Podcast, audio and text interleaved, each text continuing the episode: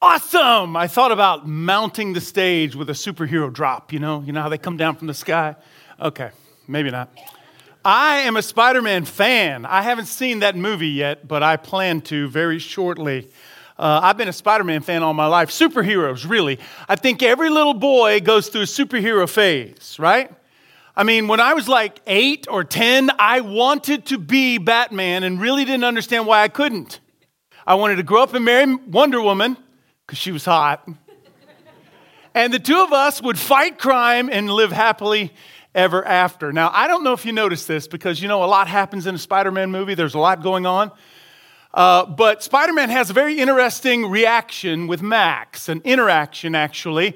And Max, I think most of us would agree, he's played by Jamie Foxx, who does an awesome job in that part or that role in the movie. But Max suffers from what we might call low self esteem. Did you pick up on that? Uh, just in case you didn't pick up on it, and just because I want to see parts of it again, roll it. Excuse me. There's more room on the sidewalk, folks. Please. I got blueprints here. A little help. A little help, please. You having a problem with your gun? Let me help you out with that. Let's go. Uh, Scott, I'm gonna be right back. Heads up, watch out. Woo! Okay, there you go. You okay? You alright? Just Spider-Man. Costume gets it away, huh? But you look pretty important, Max. How do you know my name? It's written on your badge. I'm a nobody. Hey, you're not a nobody. You're somebody. Like that. All right, listen to me. Now I need you. You're my eyes and ears out here. All right? All right. Stay out there. Who am I? I'm nobody. How do you know my name? I'm not important. Yes, you are important. You're my eyes and ears. Anyone can recognize by witnessing that simple clip that Max probably struggles in the area of self esteem or self worth. Over the past five decades, basically during my lifetime, our understanding and the psychology surrounding self image and self worth and self esteem has completely turned. The pendulum has swung. We've, we've spun 180 degrees. One thing we know for sure, however, is how valuable a positive self image can be for a person and how crippling a negative self image can be. You see, how you see yourself has everything to do with the decisions you make and the path that you are likely to take. But now I've got to be honest with you because I've studied this long enough to recognize some have lost their minds regarding the area of self esteem and what they're willing to teach on it. As I said, during my adult lifetime, the pendulum has completely swung to the other side. The things we used to teach are no longer considered viable in the subject or regarding the subject of self esteem. Now, I don't know why. I don't know why some take their teaching on self esteem and they just go out there somewhere. I mean, they just run wild. They blame everything perhaps on their upbringing and their self esteem, perhaps in hopes of removing all personal responsibility. In other words, if I feel bad about myself, then it's someone else's fault that I feel bad about myself. Or if a poor self esteem keeps me from doing anything with my life, then that too is someone else's fault because certainly I am not responsible because I have low self esteem. I came across an article written by a group of psychologists from Harvard. And in this article, they propose four self esteem myths. Now, what's interesting about these four is that they used to be true. We used to teach this in our elementary schools. Today we do not because now we've studied it long enough that we know better. Here's self esteem myth number one healthy self esteem is the product of loving self. Now that sounds right, doesn't it? Especially if you're my age. That's what you were taught in elementary school. You have to love yourself, feel good about yourself in order to have a positive self esteem. We've now learned that is completely and totally false because healthy self image or healthy self esteem is not about loving yourself. When I was a child in elementary school and there was a bully, we assumed that no one loved that bully. That's why they were a bully. A bully, when I was a child in elementary school, probably didn't love himself. Here's what we know today they actually love themselves too much. They're bullies because they have such high esteem of self. Here's myth number two working on you will increase your self esteem. False. The key to healthy self esteem is not working on you, not turning inward, but interacting with other people. Learning to work with other people, not self isolation, is the key. Here's myth number three doing things you're good at will increase your self esteem. Now, that makes sense to me, frankly, on the surface, but think about it. Doing things you're good at will increase your self esteem. Here's the quote from the article You cannot grow and see yourself in a positive light if you are not being challenged with new experiences. In other words, if there are a handful of things that I do and I do them well, when I focus on them to somehow make me feel good about what I can accomplish, that's not helping me. Here's myth number four Shiny new things will build self esteem. Shiny new things, including new romantic relationships, will build healthy self esteem. Let me ask you something, church. When you want to buy yourself something new or you want to get out of one relationship and get into a new one, build a new romantic relationship just to feel good about yourself, I would challenge you to pause for a moment and consider that motivation. Sit with those feelings for just a little while because chances are you're running from the one person that you cannot escape, and that's you. The one person that you don't like, and that's you. Look, the internet is bulging with information. It is buzzing with advice and instruction for building healthy self esteem. Tony Robbins is a zillionaire because people naturally want to feel good about themselves. But here's the ironic part typically, we do not naturally feel good about ourselves, it doesn't at least come naturally. Do you remember uh, in the Old Testament, 1 Samuel chapter 16?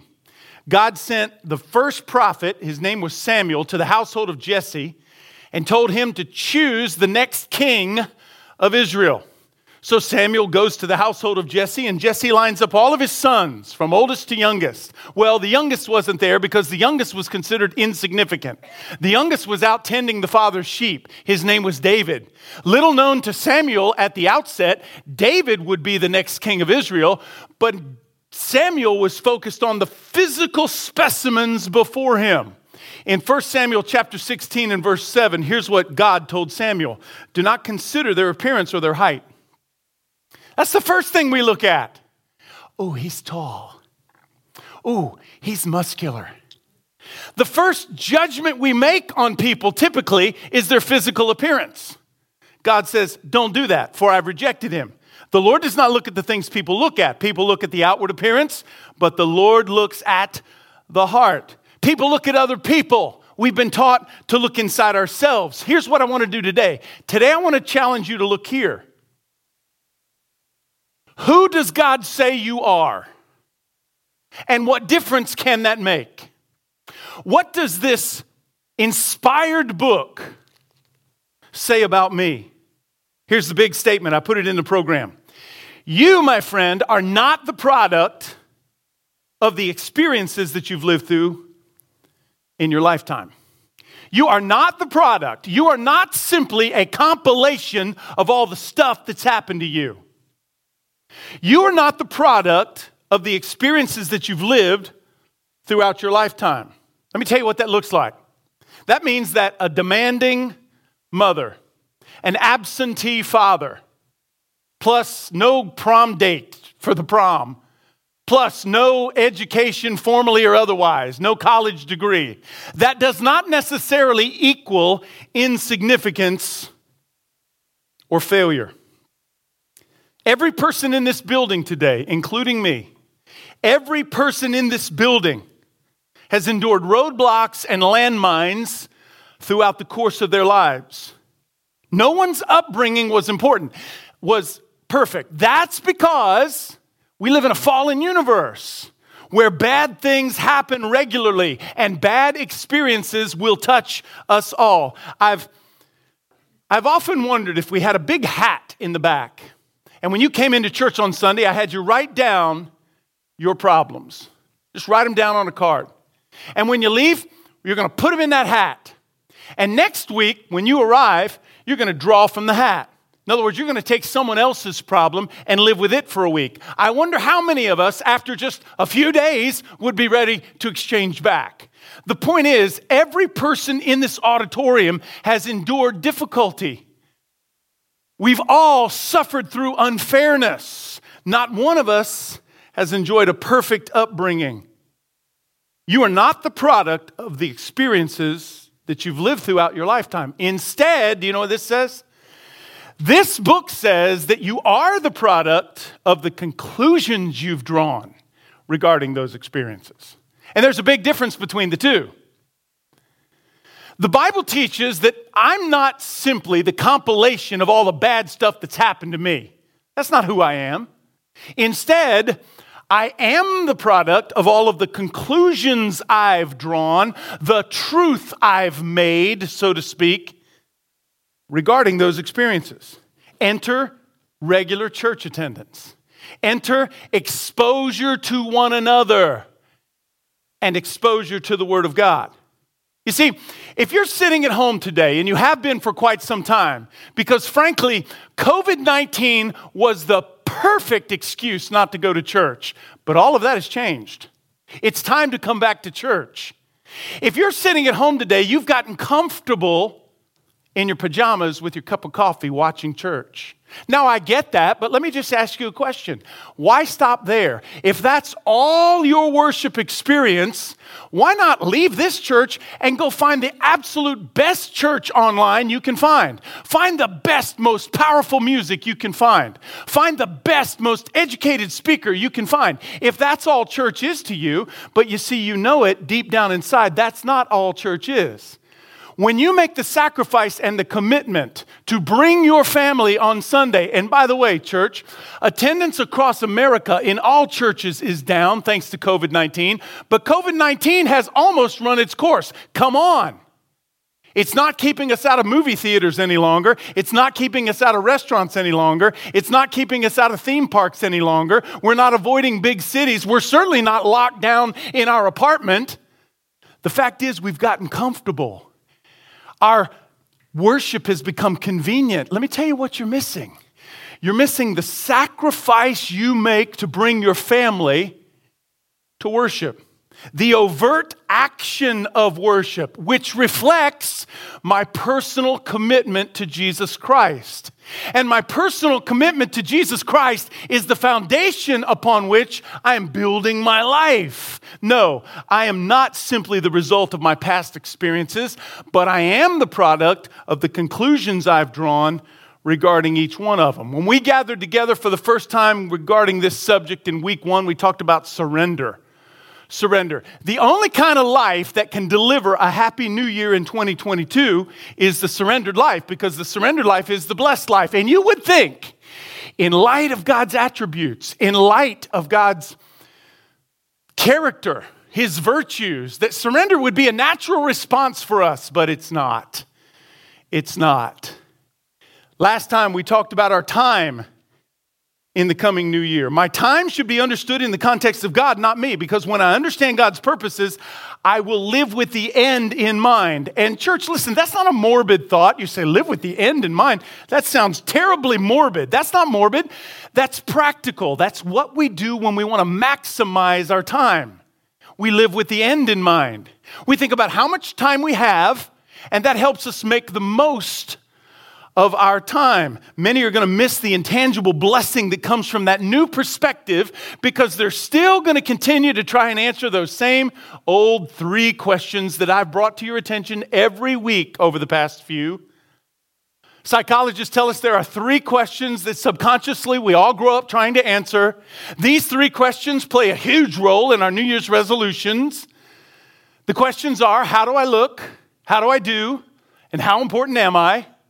Some of you made New Year's resolutions based upon one of those or three of those three questions. In 2022, I'm going to drop some weight. I want to exercise. I want to eat right. I want to feel better about myself because if I look better, I'll feel better. If I feel better, I'll be happy. How do I do? That is a performance evaluation and appreciation question.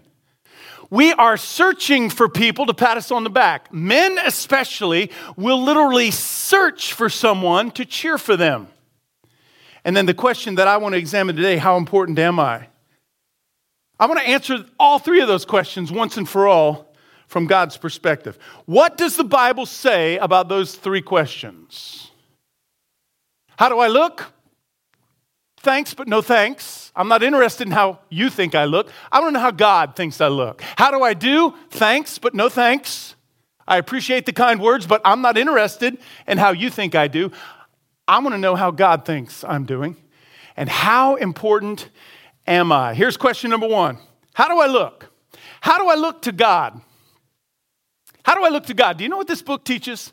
That when God sees me, the first thing he sees is my sin. That's what this says. How do I look? Well, I'm a sinner.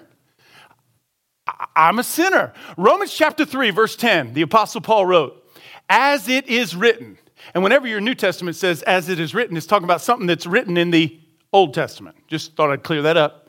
As it is written, there is no one righteous, not even one.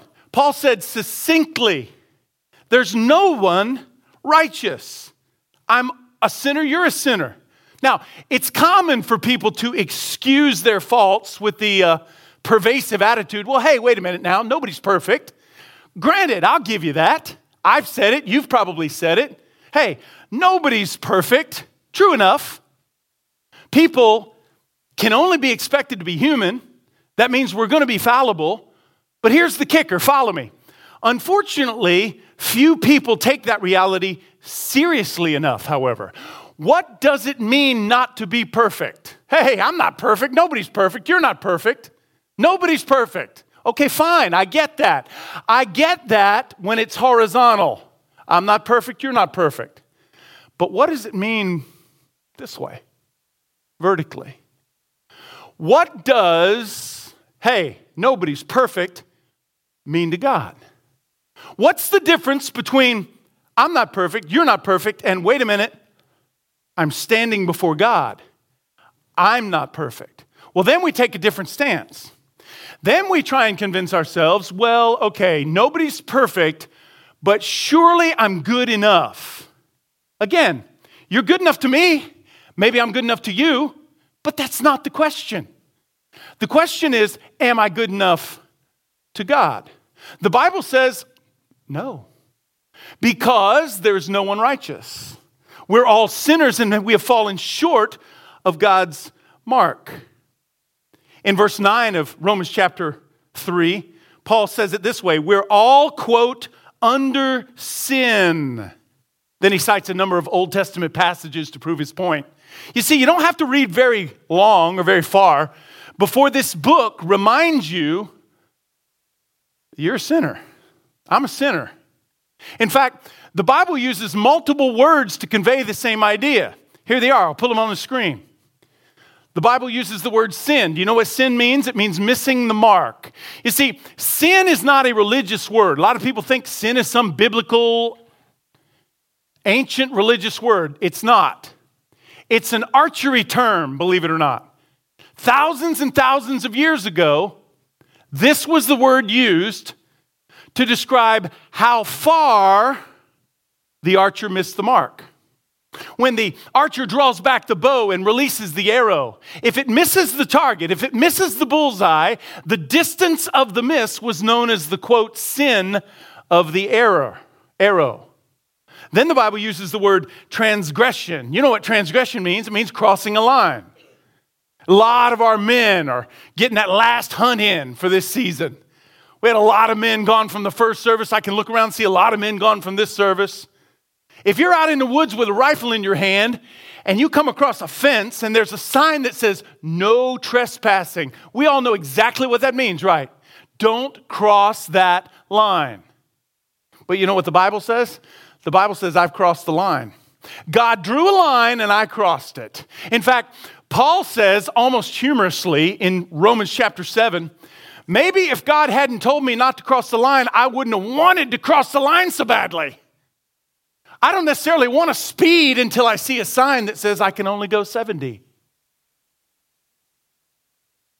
Crossing the line means transgressing, in this case, against God. I'm a sinner. But here's the big one. Here's the big one iniquity. Iniquity means it's inside me.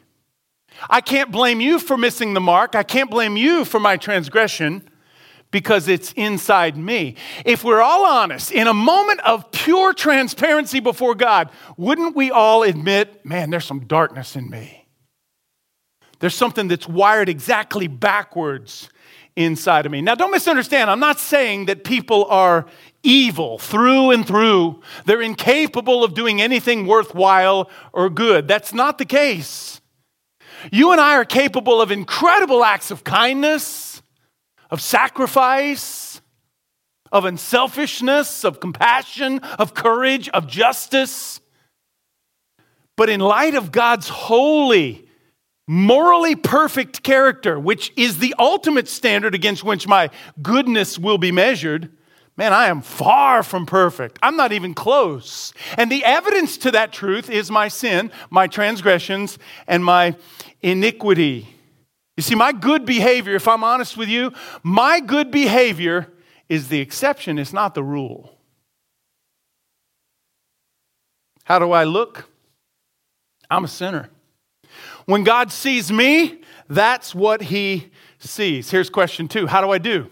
How do I do? How am I doing then? If I started out as a sinner, well, how am I doing? I'm incapable of righteousness. That means I'm incapable of reaching the goal. In Matthew chapter 5, Jesus is preaching his first public sermon. We call it the Sermon on the Mount. In Matthew chapter 5 and verse 20, here's what he says I tell you that unless your righteousness surpasses that of the Pharisees and the teachers of the law, which, by the way, church, were the most righteous people anybody knew, these were religious supermen. Jesus says, unless your righteousness surpasses that of the Pharisees and the teachers of the law, you will certainly not enter the kingdom of heaven. Jesus is saying in his first public sermon, he wants to make one thing perfectly clear that even the most moral people in the community aren't righteous. Now, you and I, we know very little about Pharisees and scribes and teachers of the law, but we do know about newborn babies, don't we? My nephew and his wife, Mary, they had a, a baby a little over a week ago. And one of the words that I've heard used of that child more than a few times is the word innocent. You ever hold a baby and think, oh, how innocent, how precious. Here's what Jesus could have said Unless you are as innocent as that little baby boy or that little baby girl, you don't stand a chance of ever seeing heaven. Whoa. You see, by the time Jesus finishes, he wants his audience to understand if those religious people aren't righteous, I'm not righteous either. That's why he goes on, he gets even further into it. He gives us multiple examples from the Old Testament. He says things like, You've heard it said, do not commit murder. And you probably think to yourself, Well, I've never committed murder, so I must be pretty righteous. He says, But I tell you, if you've ever harbored bitterness, anger, and hatred in your heart towards someone, you're just as unrighteous. You've heard it said, do not commit adultery. And you probably thought to yourself, well, I've been faithful to my wife. I've never committed adultery. I'm feeling pretty good about that. I must be righteous. But I tell you, he said, if you've ever looked after a woman who's not your wife with lust in your heart, you're just as unrighteous. He says, you're worried about getting divorced the quote right way I'm telling you, anybody who gets divorced and marries somebody else is just as unrighteous. You see, the only way the Sermon on the Mount can be understood is if when you read it, you understand Jesus is trying to convince people that they're not nearly as righteous as they think they are, for none are righteous.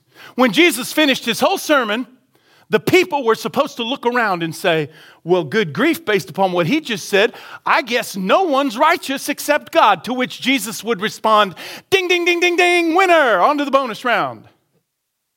You finally got it. How do I look? I'm a sinner. How do I do? I'm incapable of hitting the mark. That's why the, the Bible uses a word that we typically don't like to describe me. The word is ungodly. Ungodly.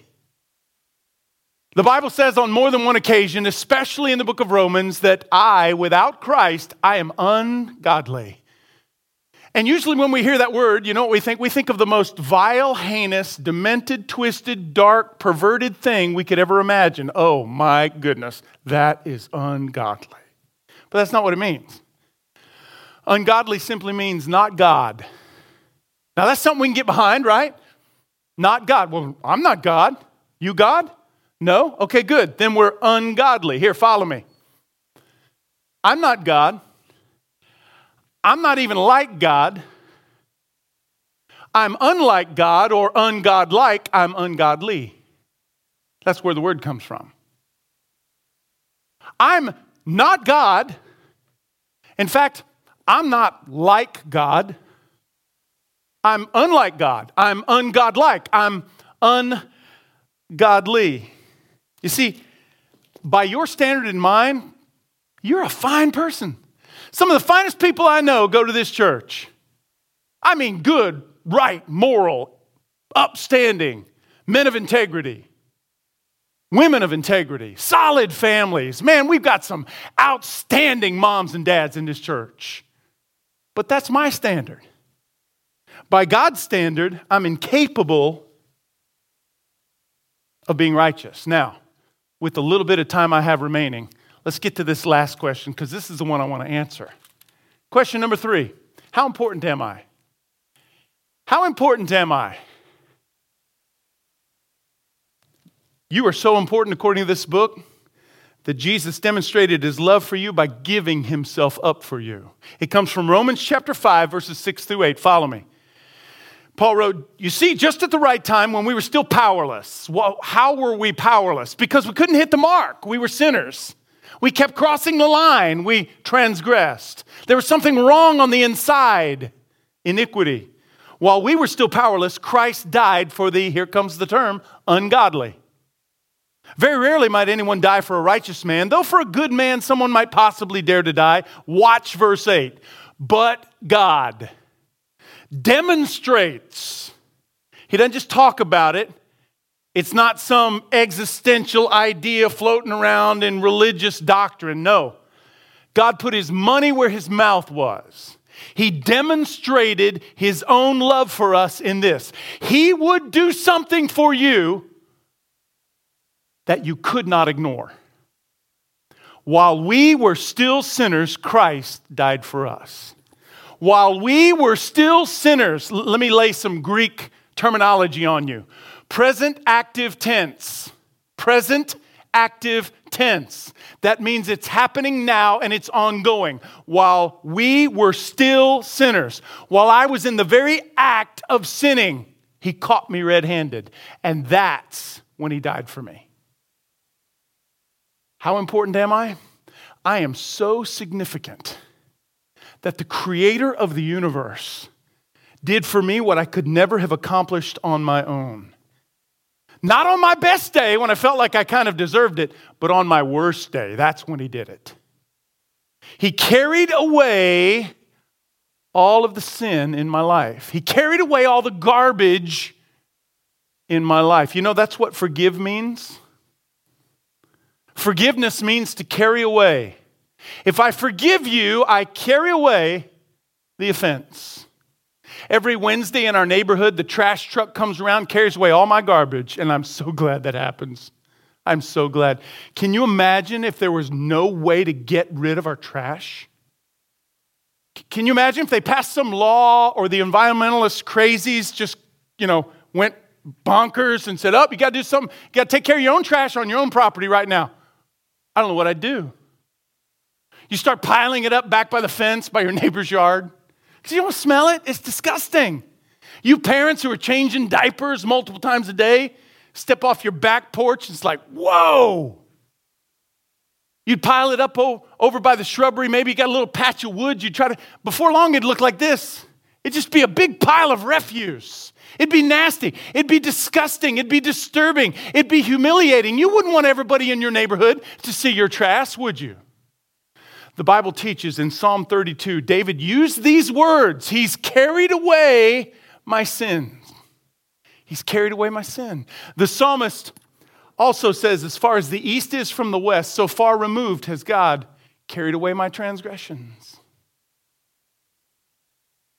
In Psalm 32, David goes on to say, He's covered my sin. He's carried away my sin and now he's, he's covered it. I've only been in one big snow in my life, and that was when I spent a month with my Uncle Tom up north on his farm. And overnight, we got a foot of snow. You know what a farm looks like when it's been covered with a foot of snow? It's beautiful. Everything is covered, everything is even, smooth, and flowing. There are no bare patches of ground, there are no thorny bushes or thistles. Everything is beautiful, untouched, and clean. That's what God did for you because that's how significant you are. Before I quit, I got to tell you one last story. Several years ago, an illustration made its way across the United States. Preachers, and I used it once at a, a youth conference, speaking to about a thousand young people. It was especially popular among youth ministers because it was aimed at teaching young people to guard their purity, to protect their body, not to give it away to everyone. The illustration went something like this the speaker would, would talk about personal purity, how our bodies ultimately belong to God. And in doing so, he'd hold up a long stem rose, and it was beautiful, just like you could imagine. And he would smell it and he'd hold it up and he'd talk about its beauty. And in the course of preaching, he'd toss the rose into the crowd and he'd say, Pass it around, smell it, examine it, caress it, hold it, touch it. It's beautiful. As he continued to preach, eventually he'd ask for the rose to be returned and someone would bring it on stage. But now it had been handled by thousands of hands. Now it had been touched by everyone in the auditorium. It was missing petals. The leaves were droopy. The stem had been creased and, and almost broken. And he would end the sermon with a question by holding up the rose and saying, Now who wants the rose? And the young people were supposed to make the connection. The young people were supposed to know that's my body and I got to protect it. I can't give it away or it's going to hurt me in the end. But here's how I want to use the illustration today. This one body has known darkness, it's known failure, it's known defeat, it's known rejection, it's known the darkness that is existence in this fallen universe. Who wants that rose? Jesus wants that rose. Don't ever forget it. Jesus wants that rose. You see, your happy new year my self esteem really has not much to do with how do I look, because the Bible says I'm a sinner. How do I do? I'm incapable of righteousness. But the new year has everything to do with the life altering love of Jesus Christ as demonstrated on the cross. And that's what makes me significant and you significant. Let's pray. Father, thank you for the clarity of your word. We can't understand or put all those pieces together. Don't know why we try and earn something we could never earn on our own. But Father, ultimately, what we do to try and honor you, we do simply for that reason, to honor you, in response to the grand gesture that you've made on our behalf, demonstrating our significance and your love for us. May we walk out of here this day knowing, knowing that we've got the rest of our lives to revel in that love, to celebrate that grace, and to be grateful for that significance. I pray it in Christ's name. Amen. Hey, God bless you, Grace Community Church. Hope you make it a fantastic week. I will see you next time.